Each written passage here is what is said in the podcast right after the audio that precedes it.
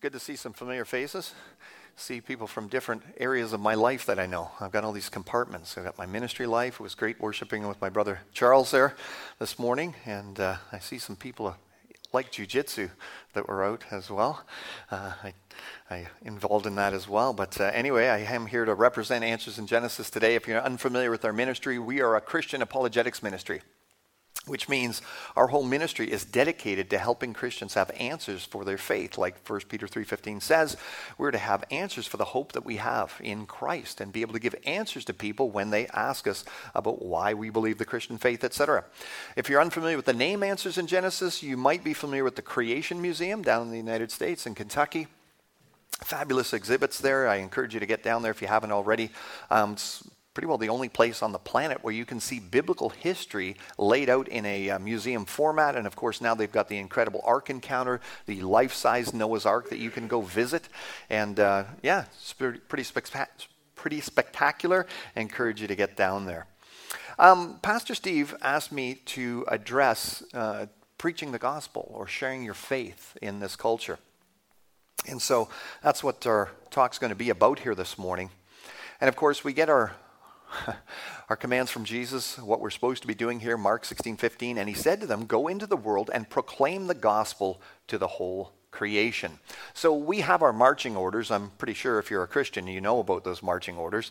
But of course, we're living in different times now than even uh, when I got saved, uh, you know, when I was 26. I'm 56 years old now. And so in the last 30 years, I've seen some changes. I'm sure you have too. Um, because in the parable here, we get, you know, the analogy of the good soil, the hard soil, the rocky soil, thorny soil, etc. And I would say in uh, years past in Canada, the further you go back in time, uh, the more plowed ground we, we would have, you would say.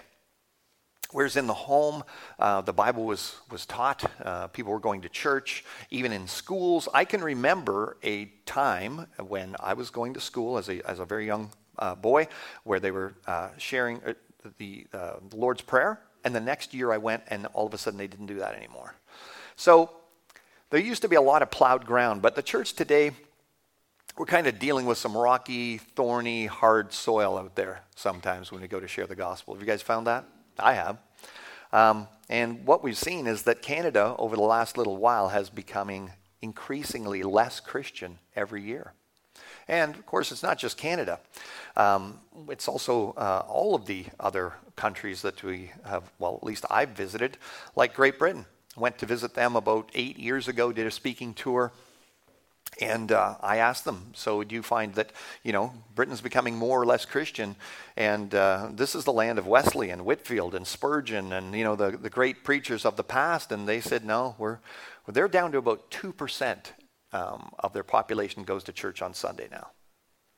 It's incredible. Canada's just behind that. Australia is the same. Uh, it's, it's quite similar to Canada, actually. When I visited there, I asked them the same question, and they said, you know, they just said, said the same answer with a funny, funny accent. They speak kind of weird down there.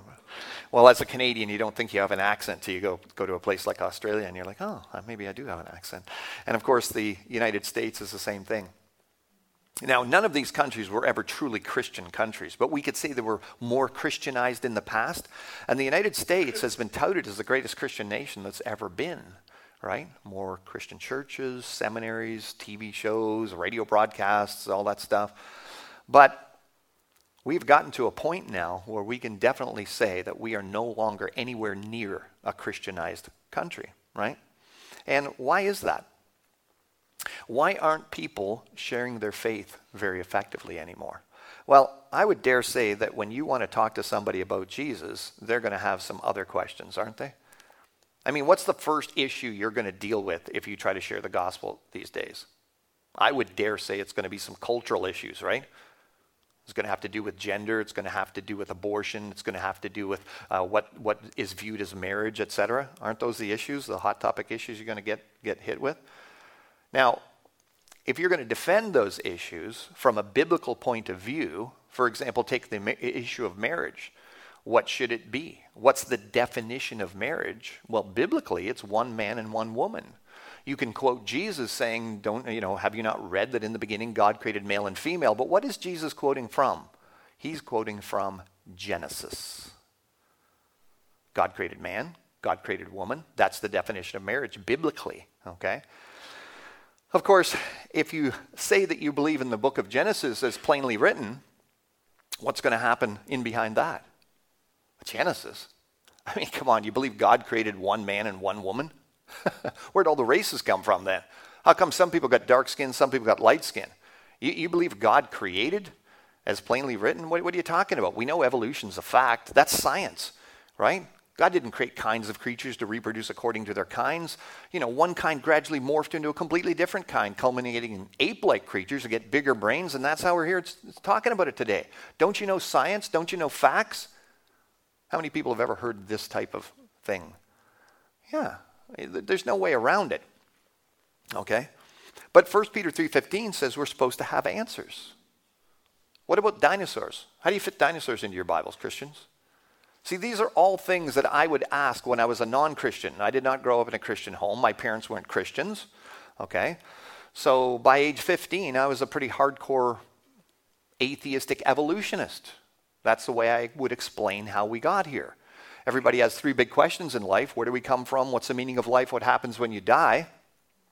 I already knew the answers to that. Where do we come from? Evolution. What's the meaning of life? There is no meaning to life because we're just the result of a random chance cosmic explosion. So there can't be a meaning to life. And what happens when you die? Nothing. Fluke, farce, fodder. That's what they teach in our universities now. Where do you come from? It's complete fluke. Meaning of life? It's a farce. You make it up as you go along. What happens when you die? Nothing. There's no accountability. You're not going to stand in front of a holy God when you die and give a, an account for your life. Ah. So that means what they're teaching in state run schools is a system that tells you there's no judgment coming. Do you know how attractive that is to sinners? they eat it up. And it's being taught as fact and science throughout our education system. And it's been taught that way for a long time now. So, you know, number one objection to the faith philosophically? Well, if you've got such a loving God, how come there's so much pain and suffering and death. Isn't that the number one philosophical question you would get? Right? Yeah. Well, if you're running around telling people, well, maybe God used evolution to create, right? Aren't the, skeptics saying, well, what about evolutions? This is science, you know? And if you just adopt their worldview, if you answer the fool according to his folly and you say, okay, well, maybe God used evolution to create, so you're telling me that God used billions of years of death and suffering to create the world? What a nice God you've got there. And then the Christian's like, yeah, that's right. And he said he, he said it was very good at the end of the creation. You're not doing yourself a lot of favors, are you? Now, the skeptics have figured this out, folks. They've got it figured out down to the very gospel message itself. For example, a Darwin historian, Peter Bowler, an atheist, he says if Christians accepted that humanity was the product of evolution, even assuming the process could be seen as an expression of the Creator's will, then the whole idea of original sin would have to be reinterpreted. Far from falling from an original state of grace in the Garden of Eden, we've risen gradually from our animal origins. And if there was no sin from which we needed salvation, what was the purpose of Christ's agony on the cross? Do you, do you see how easily the atheist can articulate the argument? And yet, many Christians, well, maybe God used evolution to create. Well, you're not going to do yourself a lot of favors trying to share the gospel there because they're just saying, oh, so you buy into my worldview? Well, I don't need God because I already know where, to, where we came from. See, in contradiction to this notion, Romans 1:20 says, "For his invisible attributes, namely his eternal power and divine nature, have been clearly perceived ever since the creation of the world in the things that have been made, so that they are without excuse." You know what the Bible verse here just said? Everybody can know that God exists. Why? Because of what He created. The creation is proof of the Creator. That's just common sense. So, what we see in the world shouts creation. As a matter of fact, in the book of Job, 12, verses 7 to 9. But ask the beasts, and they will teach you, the birds of the heavens, and they will teach you, or the bushes of the earth, and they will teach you, and the fish of the sea will declare to you. Who among all these does not know that the hand of the Lord has done this? the creation reveals there's a creator. I'll give you an example. Um, this is a plant you're looking at. it's called a bee orchid. It's a called a bee orchid for obvious reasons, right? And not only is it shaped like a bee, it's, uh, it's colored like a bee. And not only is it shaped and colored like a bee, it's also fuzzy like a bee. You know, bees are kind of fuzzy, bumblebees, right? Um, not only is it shaped, colored, and, and fuzzy like a bee, it also smells like a bee every now and then. Because it produces a pheromone that smells like a female bee in heat every now and then. Yeah. Now, how does this plant reproduce? You know, what the Bible says that God created creatures to reproduce according to their kinds. Ten times in the Bible. Do you know what that means? Reproduce according to your kind? It's very simple. Any farmers here? What do, do- what do dogs make? More dogs, right? What do cows make? More cows, right? What do people make? More, more people. By the way, scientifically, has anyone ever observed anything other than that? No? No? Anybody here seen cats or dogs born? For real? Yeah? Okay. Was it cats or dogs? Both? Okay, you got it down. So uh, let's say the dogs, right? Um, there was more than one pup? Yeah. yeah, okay. So when she was about to give birth, because you watched her give birth, right? Okay, were you sitting there going, man, I wonder what's going to come out? you weren't wondering that, right? No. Because dogs make dogs, they reproduce according to their kind. There's variation. The puppies didn't all look the same, did they? No, there's variation. You can breed dogs, you can get Chihuahuas, you can get Great Danes, you can get teacup poodles, can, but what are they all? They're all dogs. That's not evolution, right? So scientifically, we're winning because no one's ever seen one thing. If you, if you believe that one kind of creature turned into another kind of creature over millions of years, I respect your faith. But don't call it science. science is based on observation. Okay? Now, how do these plants reproduce according to their kind? Well, it's pretty cool, actually. Here's the schematic of a bee orchid, and um, you look on the left-hand side there. That's the labellum. That's the part that looks and feels and smells and, you know, colored like a female bee. That's the landing pad, so to speak. Now, we're going to keep it PG here this morning because we got some kids. So just understand that these plants have both male and female parts. Enough said? okay. So the female part here, that's the stigma. But then you see the pollinia? See the thing on the right hand side, that shaft with the seed in it there? See it sticking up on the left hand side? So here's how this works. Um, Mr. B is flying along one day, right? And uh, he's like, oh, perfume. And he looks down and he thinks he's seen a female bee. So he lands. And the way he mounts on the flower, his head comes into contact with that pollinia. Now, that pollinia is specially designed so that it, it detaches and it's got some glue and it goes and it sticks to his head. And he's like, man, what's her deal? And he, you know, he's like flying along. He's got this thing on his head. But not only is it designed to detach and glue to his head, it also bends down at a 90 degree angle. So he's got this weird chapeau he never had before, you know, and he's flying around. And but you know, guys, one track mind. So he's going, oh look, another bee and he lands on what he thinks is another female bee, and that thing is perfectly designed to be shaped now to stick into the, the female part, and you get more bee orchids. Evolve that.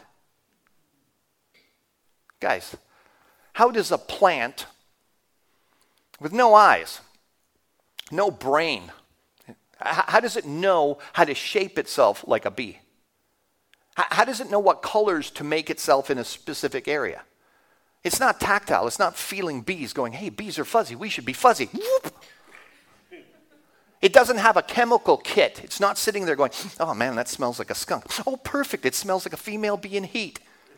As if it had something to compare it to. You can know God exists because of what He created. The evidence of the Creator is everywhere we do a lot of video production and stuff like that now, and every now and then I check the comments and I see these questions. What's the proof of God? Where there's no proof of God. What, what would you say? And I'm like, how about the whole creation? Because the entire creation will let you know that there's a creator. Take things like DNA complexity, for example. Everybody's familiar with DNA now. They call it the language of life. It's the world's most compact, you know, information storage system. It literally is a coded language system, and atheists have admitted it. Like Richard Dawkins, he says, yeah, it's a digital code.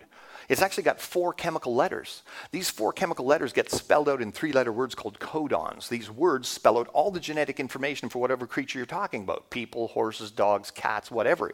So it, it, it, you know, has all this information about the construction, maintenance, and you know, uh, of whatever creature you're talking about. Now, according to what we know about coded language systems, okay, um, where do they come from? I mean, we can make it a very simple example. Let's say you're walking down the beach one day and you look down and it says, I love you, scrawled in the sand. Would it be a logical conclusion to sit there and go, hey, look what the wind and the tide brought in? Would, would that be logical? No, that would be illogical. Because sand does not contain information. Just go outside, pick up some, pick up some sand. Any information in the sand? What made the information? I mean, if I took a piece of chalk and I take a blackboard, right, and I write my name on the chalkboard, where, where, did the, where did the information come from, guys? If I rub off all the chalk, is there any information in chalk? Where did the information come from then? Well, a hopefully intelligent mind, right? And DNA is the most sophisticated coded language system we've ever seen. And yet they look down the microscope and they say, oh, it just happened all by chance. That's not logical, folks. It's a logical conclusion to believe in the Creator. But if you take a young person and you sit them in an indoctrination system from kindergarten all the way to grade 12, and you beat it out of them that there's a Creator God,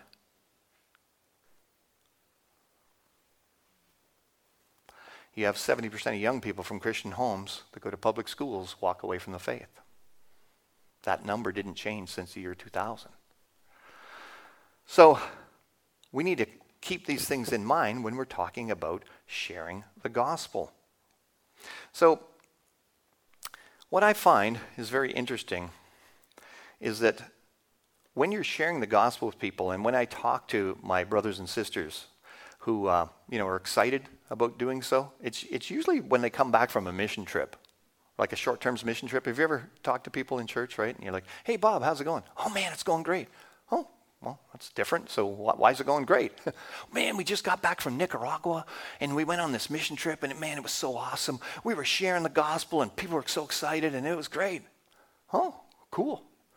Uh, how's it going with your uh, next door neighbor here in Canada? upper middle class, well educated, went to university. Oh, you, you, you're not excited about sharing the gospel?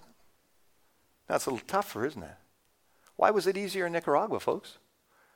Because they don't have an indoctrination center on every corner teaching people that there is no God. They're more open to the concept of God. And let's face it, you were probably doing some nice things down there. You brought some money, you were trying to help them out, et cetera, et cetera, right? It's a different culture. I want you to think about that. See, Luke 10:27 says you shall love the Lord your God with all your heart, with all your soul, and with all your strength and with all your mind. There are many Christians that love the Lord their God with their heart, and that's a great thing. But we're supposed to do it with our mind as well. That's apologetics. That's having an answer for your faith. Because it's not just young people that are being affected by the teaching of the story of evolution and all of the other things that they teach contrary to the Word of God. See, I'll give you an example from our past. And again, this was kind of like the turning point, I believe, in Canada, where in the past we were much more Christianized, and then all of a sudden things started to change. And I'll give you an example of Charles Templeton.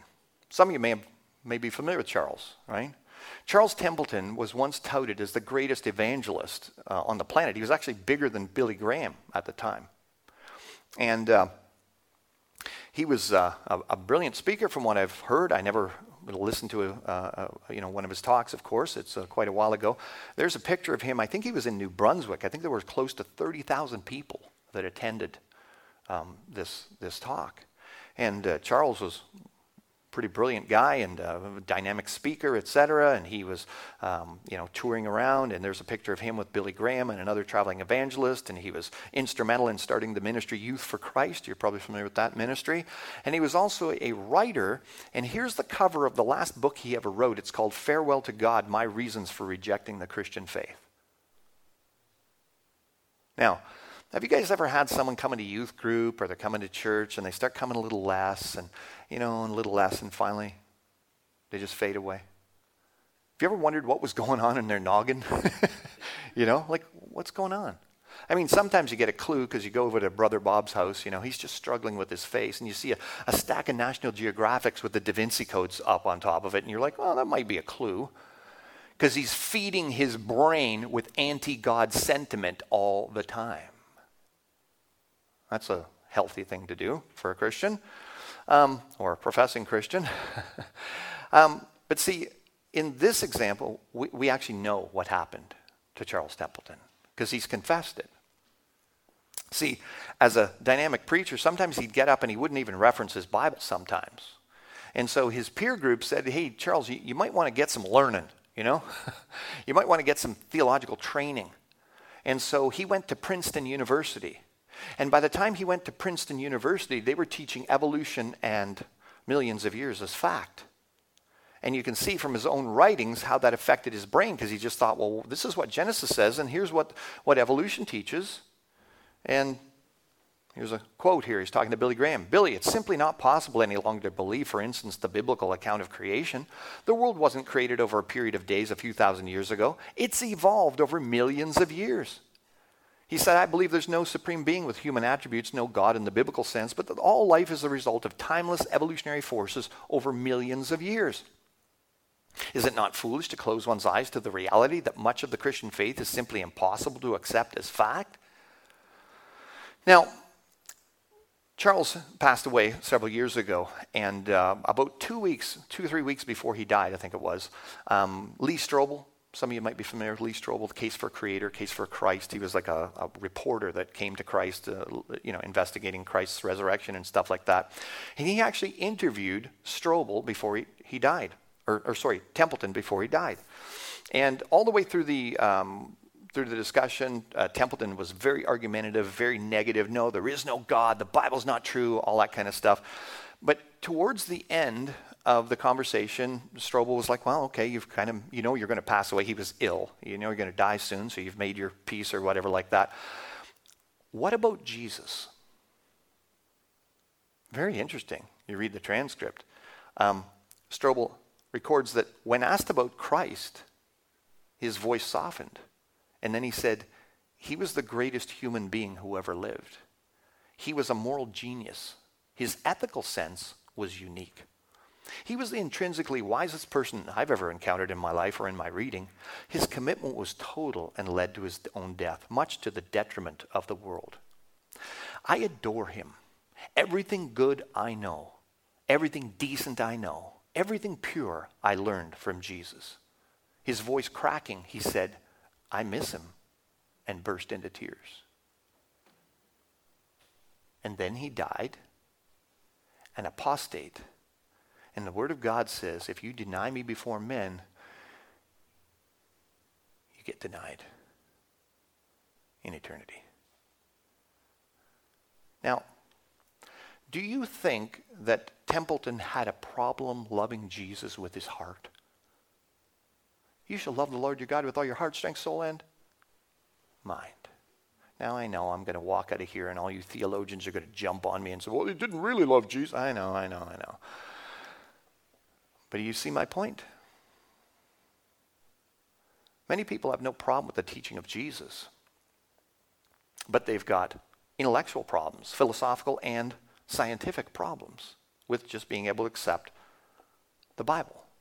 The message of the cross is very positive, but the cross of Christ does not stand alone in history. It's connected to and interrelated to events that occurred in the past and events that are going to occur in the future. And of course, in Answers in Genesis, we like to describe this with the seven C's of history. You may have seen this before. I saw a poster on your wall out there um, that had this. And that's the creation that God created a, a, a very good creation that sin and death entered when Adam fell. Okay, we were all in Adam when he fell. We're a corrupted race. That there was a catastrophe at the time of Noah's flood, which would account for all the rock layers and the dead things in there, the fossils. Uh, there was confusion at the Tower of Babel. That's why you've got the different people groups around the world. They're not different races. We're all one race, one blood, but you've got the variation there, just like you got variations with all the animals dogs, cats, people, horses, etc. You've got Christ, who came as a, you know, the babe in the manger, the Christmas story. You've got him willingly dying on the cross to pay the penalty for sin for those who put their faith and trust in him, and the fact that there's going to be a consummation. We all agree that some, at some point Jesus is coming back. I know there's debate on when and how and all that stuff. But that's the full scope of biblical history. So you can't just talk to people about this without them figuring out it's connected to that. Now, I want to share with you from Scripture an example of what I've been talking about. The way Canada used to be, the way Canada is today. And that relates to the other countries around the world as well. And if you want to get a little more detail, I would refer to you this book, Gospel Reset by Ken Ham. It's just a short, punchy uh, book. You can probably read it in, uh, in an afternoon or two. Okay? And in the book, Ken makes this distinction of what we see the evangelists in the book of Acts doing in Acts 2 versus Acts 17.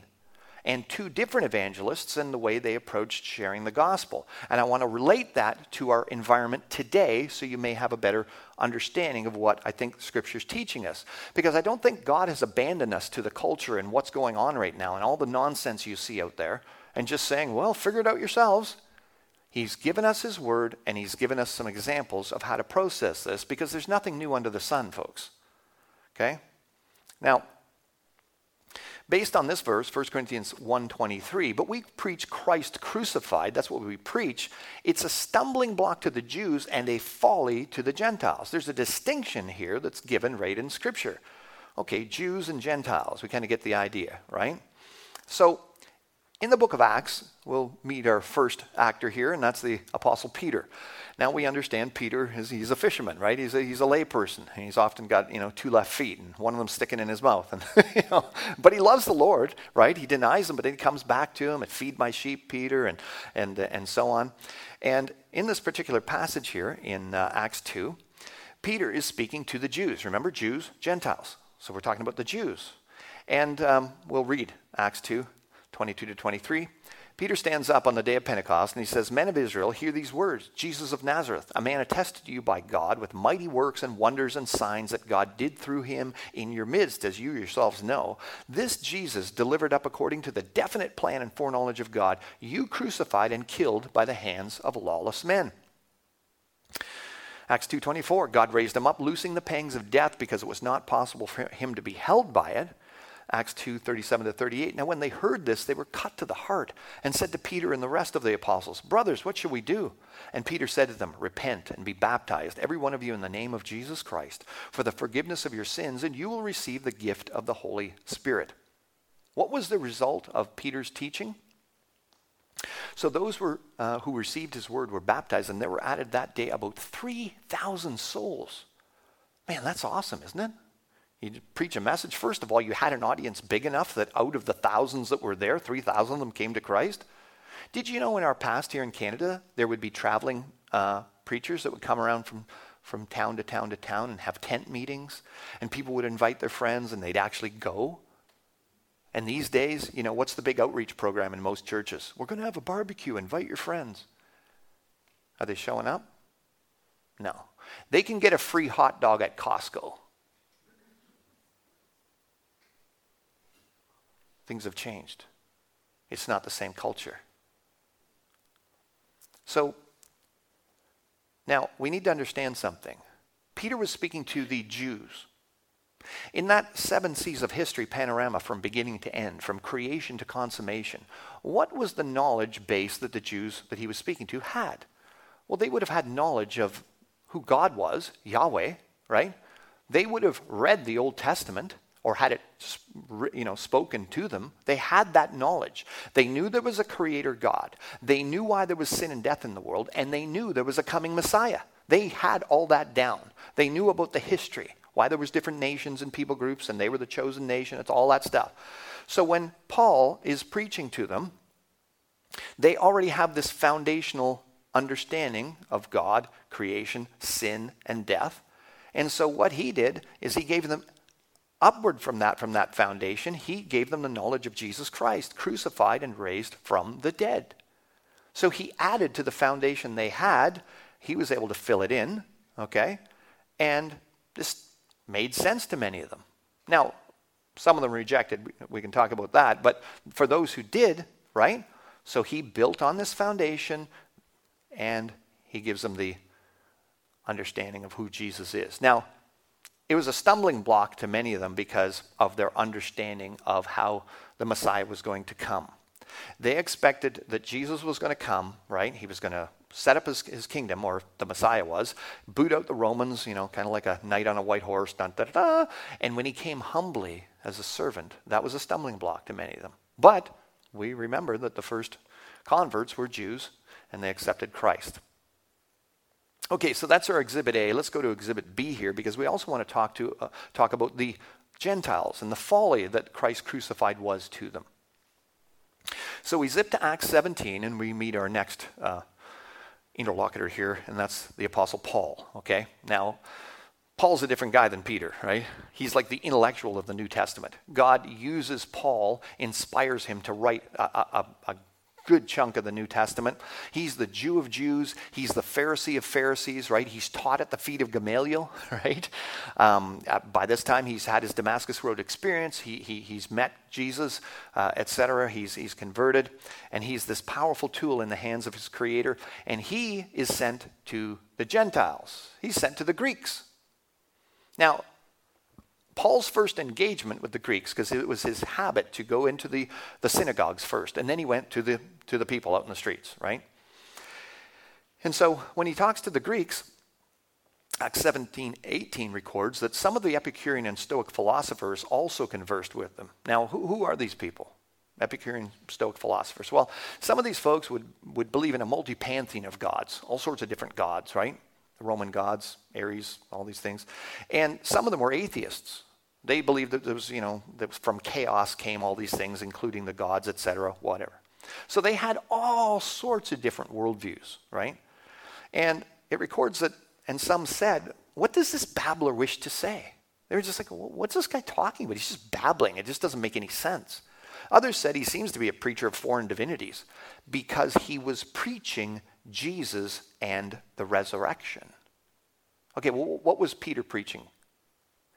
Jesus and the resurrection. So Paul's like, well, this is what I'm supposed to do. I'm over here, I'm preaching this, but they're just like, well, this is foolishness.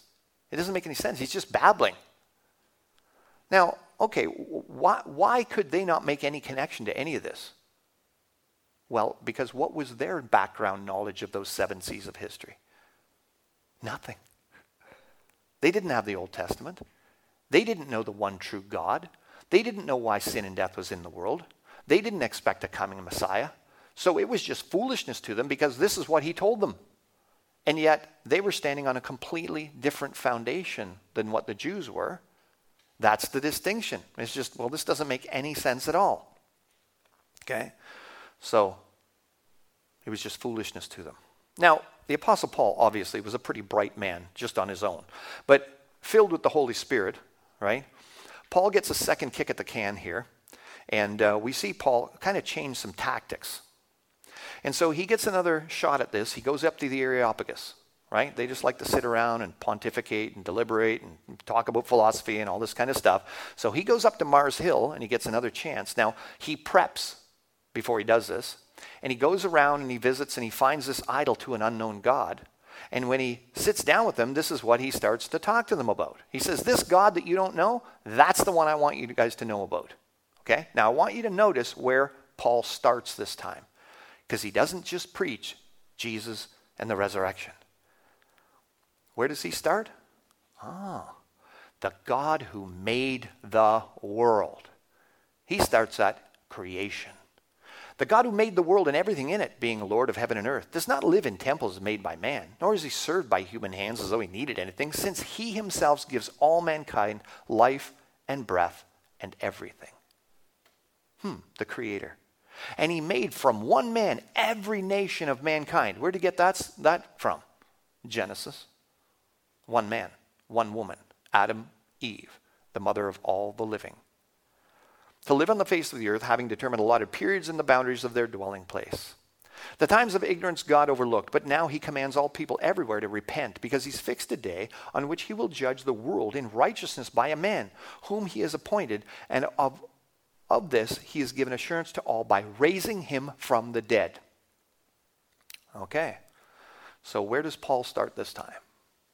Right back here. And he goes all the way through, and this time he gets a bit of a different result he starts and says, Well, let's start back here, give you some background on this. What was the result? Now, when they heard of the resurrection of the dead, some mocked, but others said, We will hear you again about this. So Paul went out from their midst, but some men joined him and believed. Hmm. Do you know there have actually been um, Bible colleges, professors, pastors preach about Acts 2 and Acts 17 and actually denigrate Paul's attempts? They said, oh, he's just trying to get too sophisticated. And he should have just said, you know, preach Jesus. You know, Jesus saves. That's all he needed to do. Oh, you mean Jesus and the resurrection? That's what he did do the first time. And what was the result? What's this babbler talking about? The fact that he could go into a culture that had no knowledge, multi pantheon of gods, different ways of thinking, different worldviews, and actually some people got converted is astounding when you think about it. But he understood he had to do some works, Uh, some, some work in order to get their minds to be able to understand this. Because the Jews knew God. They knew about sin. They knew about death. They just didn't know that Jesus was the Savior. But the Greeks had no foundational knowledge. Now, I want you to think about these two target groups, we'll call them, when we're trying to share the gospel, and then relate it to our country. Years ago, Canada, the gospel being shared quite commonly in schools, in homes, TV shows, all this kind of stuff. It was more of a quote unquote Jewish culture. People would go to church even if they didn't believe in, in, in Jesus as Lord. They, they knew God, they had a belief in God, right? And that's why the gospel was so effective. They had that background knowledge. They, they'd read the Bible or heard some of the stories or et cetera, et cetera. Um, I remember even culturally. I, I remember one time of preaching um, up near Barrie. And this was several years ago now, so this woman's probably uh, gone on to glory, but she was, she was fairly old. She was probably 80 at the time. I was chatting with her. And she said she remembered her dad used to have a store downtown Toronto when she was a little girl. And she remembers that at the end of the day, her dad you know, she'd be helping and stuff like that. And he'd close the door. This is like Yonge Street or like right downtown. And he'd lock the door, put the key in his pocket. And you remember those old timey movies where the you know the stores used to have those those slanted um, shelving and all the food and the, like the, the fruit would be put on these things and they just he, he, she said he'd take a, a tarp and put it on. This is on the main street in Toronto, and he'd just put a tarp over you know apples and all this stuff and go home. Would you do that today? No, because it wouldn't be 10 minutes before a bunch of punks came along, started kicking out the things, and started throwing everything around. Why? Because the culture's changed. I remember my daughter, oldest daughter, in Guelph years ago, about 15, 20 years ago. She's at this thing where they're, you know, feeding the poor, uh, like soup kitchen type thing. She gives this one young man her uh, his food, and then she says, Hey, do you have a Bible? And Hila goes, What's a Bible? I've actually told that story in churches and, you know, with a lot of um, snow on the mountaintops kind of thing, and a lot of people go, What? He didn't know what a Bible was? Why, why, why would he? Third generation non Christian. You, you expect this culture to know what the Bible says and to have any concept of the morality that emanates from it? They don't even believe in God, a lot of them. This generation Z is the most godless generation we've ever seen. We've never seen a generation with such a high degree of atheism. We aren't a Jewish culture anymore. We're more like a Greek culture. And if you're going to communicate with the Greek culture, you're probably going to have to do what Paul did. Because people don't understand what you're talking about. Hey, Jesus saves. Cool. Jesus is a swear word. What does Jesus saves mean to somebody who has no background? Have you ever heard like a, an older Christian, you know, have you been bathed in the blood? The heck does that mean? If you're a non-Christian and some, what does that mean to a non-Christian? What do you guys do in those churches? You cutting cutting chickens' heads off, or what are you doing? That is, guys, I get it. Okay, I'm a Christian. I understand. I have Christ's blood as a shield against the wrath of God. I get it. But that doesn't mean anything meaningful to someone with no Christian background. It just sounds weird. And I'll tell you what's happened is a lot of Christians seem weird to the culture. They're the bubble people. You know, they're really, I mean, they're nice to have as neighbors. You know, yeah, you know, we got this couple next door and they're kind of kooky. They go to church all the time. They're always talking about the Bible and stuff. And, you know, they just don't understand science because obviously science has disproven the Bible. But I mean, they're nice. You know, when my wife was sick, they told me they were going to pray for her and they gave her, us a casserole and all that stuff. But man, they're just, you know. Understand where the church is sitting right now in culture. Okay? So think about it if you were called to a country other than this one as a long term missionary, what would you do? You would study the language because you got to communicate there, right? You got to study their background. You got to study what their major belief systems are. You got to study their worldview. And then you're going to position. You're not going to change the gospel message. Paul got to the gospel, but he started at a different place because he figured out the audience and you would figure out their major number one belief system because you know you're going to go up against that belief system. So let's say you guys lived in a different country other than Canada, and then you had been sent to Canada. What's the number one worldview you have to contend with? The story of evolution. Undergirded by the concept of millions of years because it's a requirement for atheism. Do you understand that? All atheists have to believe in evolution and millions of years. Because if you don't believe in millions of years, you don't have time for evolution. And if you don't believe in evolution, you don't have a way to explain how you got here without God intellectually. That's what you're up against. So now think back. Can you answer the questions of the day? What about dinosaurs? Where do they fit into the Bible? Where did Cain get his wife? Why are there different races of people on the planet? What about carbon dating? What about distant starlight? What about all these things that keep getting thrown up as, as objections? You should have answers, right? And continuing down this Peter message way of sharing the gospel isn't going to cut it in this culture anymore. Any, anybody here um, work in construction? Yeah. Okay, so you obviously know how to build a house, right? I mean, the first thing you do is you build a roof, stick some walls under there, right, and get the foundation. I mean, it's silly when we say it like that, but think about the Bibles that are being handed out. Here's your Bible. No, that's not a Bible. It's a Gideon Bible. I'm not putting down the Gideons, they do great work. But you've just given me the New Testament Psalms and Proverbs. You've just given me the solution. I don't have the problem. You guys like watching, you know, movies halfway through, starting, you know, near the end? No. Doesn't make sense. You want the setup, you want the plot. Why is there death and suffering in the world? Why is there pain and suffering? Why do we see beauty in this world, but at the same time we see death and tragedy and all these things? Where do you find out the answers? Genesis. All Christian doctrines, directly or indirectly, are founded in the book of Genesis. And yet, many Bible colleges and seminaries now, they, they don't even hold to Genesis as plainly written. What we've got is we've got Greeks educating more Greeks right now. We've got Greek television, Greek internet, Greek books, Greek magazines, right? And now that's been turning our Jews into Greeks as well.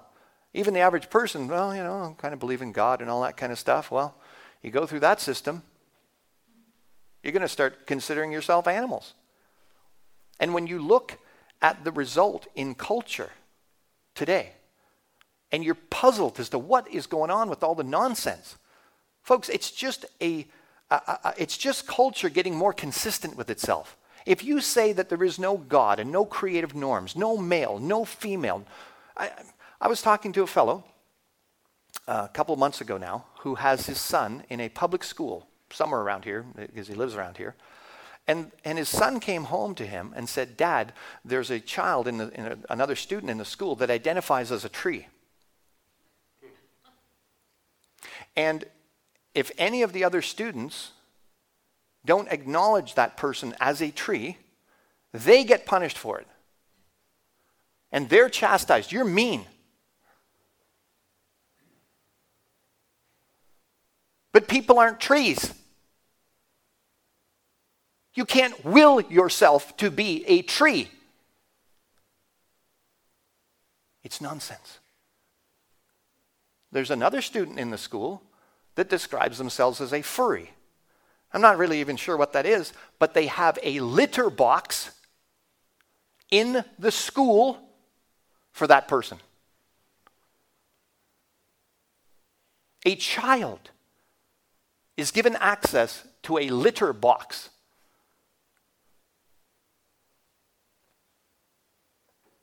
By the way, we also live in a country where if you don't agree with that and you state it and challenge it publicly, you can get sent to jail because you're not a loving person. But I'm sorry, they used to call that child abuse because you're abusing that person and you're not helping them with reality. And that's where we are.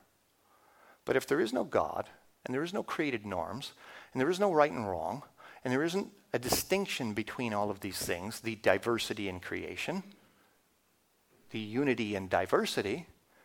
I mean, think, think about everybody wants to get to university, it seems, these days, right? Got to get a good education, got to get my degree, got to go to university. What is university, folks? It's studying the unity and diversity. That's what university is all about. So you go to university and you can study medicine, or you can study um, you know, engineering, or you can study philosophy, whatever you want to do, right? What's the unifying factor? What used to be the unifying factor in the West, in the, in the, in the education system? The creator God of the Bible. What's the unifying concept now? Darwinian evolution. You see, so back then you would not administer an abortive drug because that child was created in the image of God. Today you got too many cats, too many dogs, too many kids, you just get rid of them. They're just animals. People are just getting consistent with what they've been taught, folks. That's all it is. And most Christians, they just they can't understand how it would be possible that we got to where we are. I talk to people my age and older, they're just looking around at, at, the news and they're just like, I can't even believe it. I can't even believe I'm living in the same country that I was born in. They're just getting consistent, folks. So, you know, a lot of times when you're talking with somebody, because here's the thing, you know, people like to, to look at Christians sometimes because we have a different viewpoint, because we look at the Word of God and we know what it says, and it's like, well, you're mean, you're hateful. You're not mean and hateful. When I'm looking at somebody with a different worldview and, I, and, they tell me their worldview, I'm like, oh, perfect. Okay, I know exactly why you believe that. If I, if I believe what you, you believed, I would I probably believe what you believe too. It's just a matter of worldviews. It's not a matter of being hateful or being mean or anything like that. It's like, oh, okay, so you, you presuppose the story of evolution.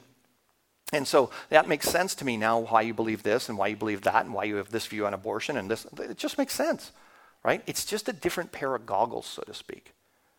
I view the entire world through a lens called the Word of God, right?